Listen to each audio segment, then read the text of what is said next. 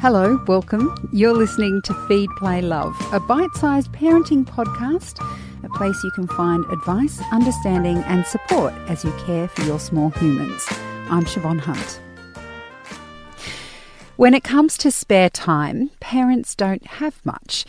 So we tend to be fairly choosy with what we do with the time we have. Isaac Kuravilla is a volunteer with the Starlight Foundation and a dad to three kids aged 10, 8, and 6. And this isn't something Isaac started doing recently. He's been a volunteer with the foundation for 23 years. Hi, Isaac, how are you? Hi, Siobhan. I'm doing really well. How are you going? Good, thank you. Why did you start volunteering at the Starlight Foundation? I started volunteering because I've always been a big kid. And the day I turned 18, I rang the kids' hospital and I said, I know a few magic tricks. I can twist one balloon animal. Can I volunteer with you for one month? Well, 23 years later, I'm still there and I'm aiming to be there even when I'm old, grey, and with a walking stick. So, you love children and you wanted to work with kids, but the Starlight Foundation is very particular. Um, you're looking after sick kids there. That's something that a lot of people might find quite challenging anyway. Why did you choose that foundation when you could have worked anywhere? You could have worked with children who are healthy and well. The mission of Starlight is to um, brighten the lives of sick kids everywhere. When, when I heard about their mission, I was totally on board with it from the start before I even met anybody that worked for Starlight. And um, my parents came to Australia in the 1970s. They didn't have much resources, they didn't have any connections here, but they always taught me and my two siblings to help others and those particularly in need. And because I'm a big kid and I, I heard about the sick children at hospital, I thought, what a great you know combination. I can really use the gifts that God has given me, hopefully in a positive way in the hospital. And so I inquired more about Starlight volunteering at the hospital, and that's how my journey started. And I've met some amazing families, amazing volunteers, amazing medical staff over my 23 years, and I'm so glad I've had that opportunity. So, what does your volunteering involve? Are, are you still doing your one balloon animal, or have you have you learned other things? Yeah, thankfully, I've increased my repertoire over the years. Um, so now I can probably do about 300 balloon animals in shapes, and it's not really limited to just that 300. Um, when I meet a child, and children have great imaginations, if they think of something which I've never twisted before, I'll tell them, leave it with me, and next time I come in, if you're still here, I'll make it for you. And if you're not here, I'll make it for someone else. So I've had some weird and wonderful requests over the years, like porcupines, a squirrel eating a nut, a dog riding a motorbike, but I've been able to overcome all of these challenges and do it.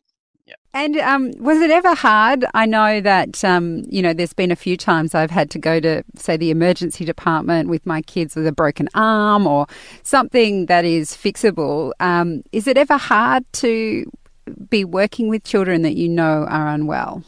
Um, yeah, I'd be lying if I said no. Um, it, it, has been hard over the years. Um, so I guess with with my role at the hospital, I always think of it as however long they're in the hospital, my job is just to help them forget about their troubles momentarily and just have some fun and entertainment.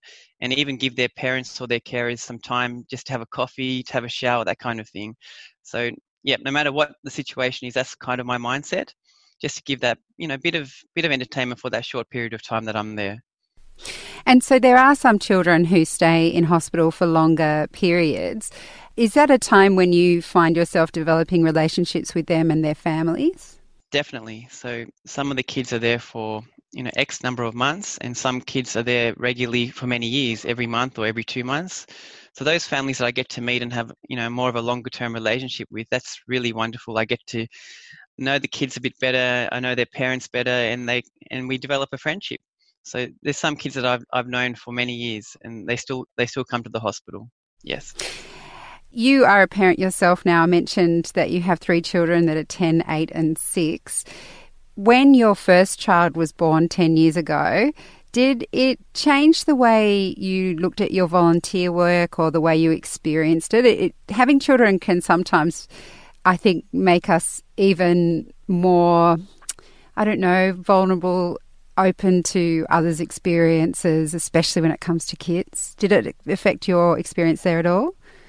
Yeah, 100%. Um, so my wife, Chrissy, and I, we always wanted kids the moment we got married, and we were blessed with a daughter first up. And going to the hospital and particularly meeting children with the same name as my oldest daughter, whose name is Mia, or, you know, just, yeah, it, it always impacted, impacted upon me, I guess, how lucky my wife and I to have children and to have healthy children as, at, at that. Um, but when when I go to the hospital now, I guess I know that every child I meet is a child of somebody who loves them. And that just makes my job even more special that I can have this small part of their life and hopefully have a positive interaction with them. And I'm hoping that my children, when they get older, will appreciate their own health and be able to volunteer in some capacity as well in the future as well. So, when you come home, do you talk to your family about your experiences there? Like when you mention you hope your own kids will have a um, the same kind of idea about volunteering and also an appreciation of their own health. Do you do you talk much about what you've experienced at the foundation or at the hospital, I should say? Yeah, um, I do. I, I, I try not to talk about names of, of kids that I meet or specific details, but I do tell them, you know, I met I met a girl today. She loves, you know, balloon animals. She loves drawing, um, and you know, hopefully, when you know, she reminds me of you, Mia, or Hannah, or Elijah. So I do I do talk about them. I talk about the positive experience I've had at the hospital, and just how much the kids love a bit of entertainment. And I'm not forcing upon my children to do volunteer work in the future, but hopefully they'll they'll like to help others, whether it's through you know, volunteering at an animal shelter, planting trees. I don't really mind. Just just something to help the community. Apart from wanting our children to be empathetic and compassionate creatures, what is it you you get out of volunteering that you would like your children to also experience? I say this a lot, but the old adage that you get back more than what you put in is really true with volunteering. Particularly with Starlight, there's such a well organized organization the coordinators at Starlight do a fantastic job in rustling all our particular requirements as volunteers and putting them together in a roster.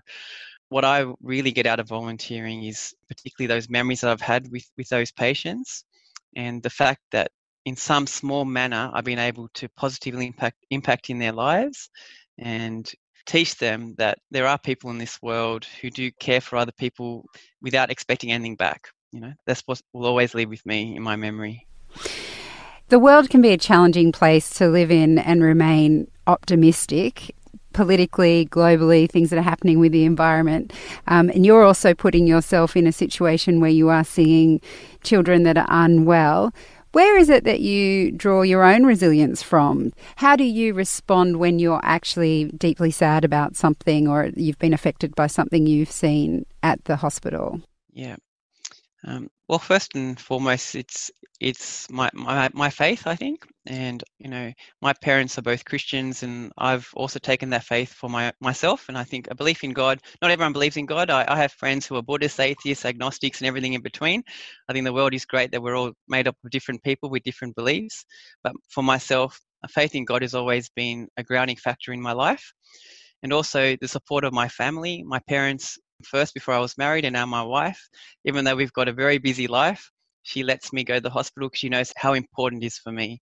So I'm very thankful to have uh, my wife, Chrissy, um, as a support mechanism. Your family also attends a church together, and I know you've mentioned that you'd like your kids to volunteer, but I know that you already help out in the community garden and they look after chickens and things like that.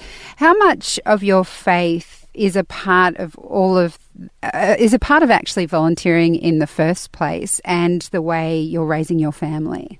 Faith is probably the central part of our lives, um, to be honest with you. I think it shapes who we are. And I'm not saying that people who aren't Christian can't be altruistic and helpful, but I guess it's one of the teachings from the Bible, and we, we take that very seriously. And as I said before, helping others, you get so much more back in return. And yeah, just helping people without expecting anything back. People can suss straight away when you're helping them if you want something back. When you help somebody um, without any motivation behind it, I think that's very special. And that's what I want my kids to have as well as they relate to people as they get older. This world is very hard and thrust, you know, it's, um, uh, I don't know what the right word is, but I hope my kids can be a, a shining example in their communities that they're part of as they grow up.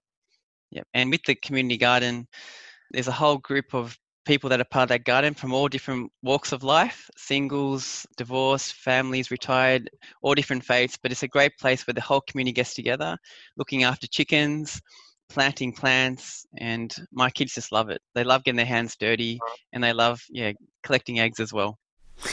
Well, Isaac, I am feeling much better having spoken to you. So thank you so much for all the work that you're doing and thank you for talking to us as well. No, it's been my pleasure. I really thank you for the opportunity. And anyone listening, I encourage you to do some type of volunteer work. And Starlight is a great place to start. Thank you. That's brilliant. Well, we'll put links in the notes of this episode. Isaac, thank you so much for your time. Thank you. Thank you, Siobhan. That was Isaac Kuravilla. He's a volunteer with the Starlight Foundation for over 23 years.